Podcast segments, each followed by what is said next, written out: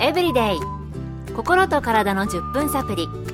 この番組はセブンス・デー・アドベンチスト・キリスト教会がお送りいたします。皆様お元気でしょうか？森田美恵です。今日もあなたやあなたの大切な人の心と体の健康に役立つ情報を短い10分間にぎゅっと詰め込んでお届けします。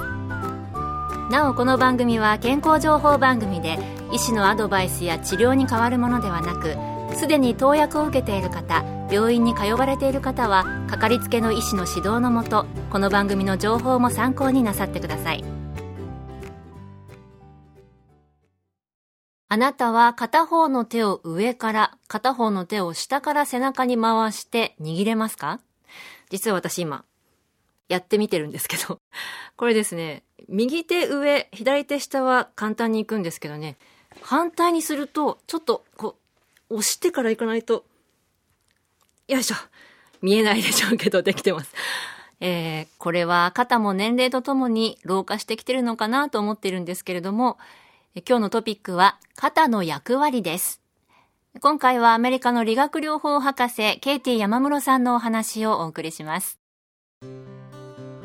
Well, let's look at it this way. オリンピックの水泳選手野球のピッチャーオーケストラの指揮者スコップで雪かきをする人。これらの人たちで共通しているものは何でしょうか？肩がよく働いていることです。健康的な肩でないとこれらのことはできません。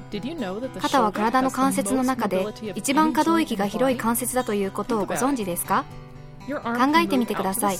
あなたの腕は横にも上にも前にも後ろにも動きます。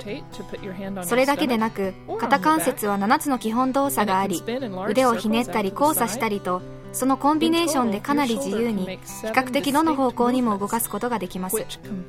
こんなに多くの動きを一つの関節でできるなんて不思議だとは思いませんか？最初に解剖学の視点で肩を見てみましょう肩関節は4つの関節が同時に協力して働くことで自由な可動域を作り出しています。よく知られているのは腕の骨が肩の肩甲骨とつながる関節。これは言ってみればボールとソケットの関節です。そして次の2つの関節は鎖骨が肩甲骨とつながる関節。そして鎖骨が胸骨とつながる関節です。4つ目は典型的な関節ではありませんが肩甲骨と肋骨が接している部分です。肩甲骨が肋骨の上を滑るように動くことでありとあらゆる動きができます。骨人体筋膜腱筋肉が全て協力しながら働くことによって肩の驚くべき動きを可能にしています。冷蔵庫の上の棚に食べ物をしまうことを例に挙げてみましょう。いくつかの筋肉は物を上に上げるために引っ張り上げる動きをしますが他の筋肉はそれがぶれないように一定状態を保つ働きをします。その時肩甲骨は他の腱や靭帯を挟むことなくちょうどいい角度に回転するのですということでした何気なく動かしている腕や肩ですけれども、いろいろな機能がすべて備わって協力しながら動いているんですね。しかも、お互い邪魔をしないでスムーズに動くようになっているということで、本当によくできていると思います。健康エブリデイ。心と体の10分サプリ。この番組はセブンス・デ・アドベンチスト・キリスト教会がお送りしています。今日は肩の役割についてアメリカの理学療法博士ケイティ山室さんのお話をお送りしています。それでは大小たくさんの筋肉や腱骨が複雑に混ざり合っている肩の関節ですけれども、動かしている時に腱や筋肉が引っかかったり、切れたりしないのでしょうか？Well, yes. The fascinating mobility of the shoulder 実はあります。これだけ複雑な動きをする方ですから場合によっては問題が起こります関節の可動域が広いということはそれだけ怪我をする可能性が高いとも言えるからです肩は間違った使い方をするとただ腱や組織が引っかかったり挟まってしまうだけでなく腱や活液脳の炎症脱臼また肩関節の周りにある柔らかい軟骨性の組織である関節芯が損傷してしまうこともあります All of these are risks of too much or improper movements. 複雑な関節なだけに間違った動かし方をすると関節を支えたり動かしている筋肉、腱、これが怪我をしたり切れたり、あるいは関節が外れてしまったりということがあるんですね。それでは肩を怪我から守る方法はあるのでしょうか？Definitely yes. まず最初に普段から水をたくさん飲むことです。肩だけでなく全ての関節に言えることですが水分を十分に補給された関節は怪我をしにくい傾向にあります肩関節に関して言えることは良い姿勢を保つことです。ちょっと不思議に思うかもしれませんが生体力学的に考えると理解できると思います。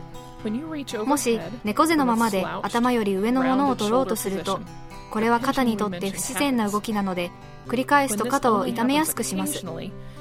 背筋が伸びた良い姿勢を保つことで関節を健康に保つことができるのです。そして肩の関節を常に動かすことです。毎日肩を回したり腕を前から上に上げたり後ろからできるだけ上に上げたりすることです。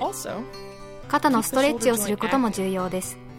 最後に週に2回から3回肩の筋肉を鍛えることです。ジムの会員になって鍛える必要はありません家の中の少し重いものを動かしたり持ち上げたりするだけで簡単に鍛えられます。良い運動とは次の日少しだけ筋肉痛が残るような運動です。そして運動中も良い姿勢で運動することを忘れないでください。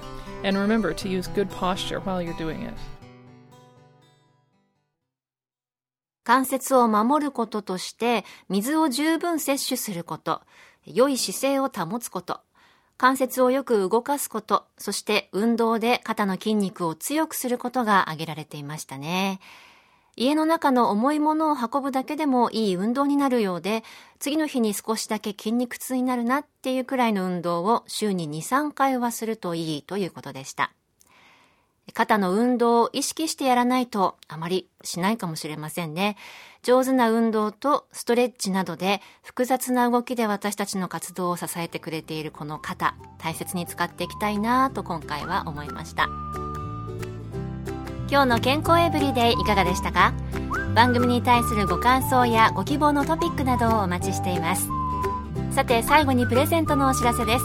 今月は抽選で20名の方にサンイクフーズのごまクリームギフトセットをプレゼント。セサミンなどを豊富に含んだパンに塗って美味しい黒ごまと白ごまクリームのセットです。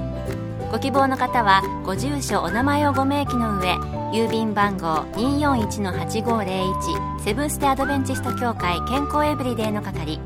郵便番号241-8501セブンス・テ・アドベンチスト協会健康エブリデイの係までご応募ください。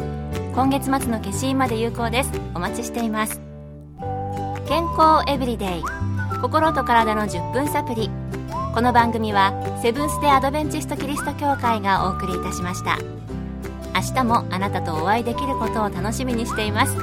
それでは皆さん Have a nice day!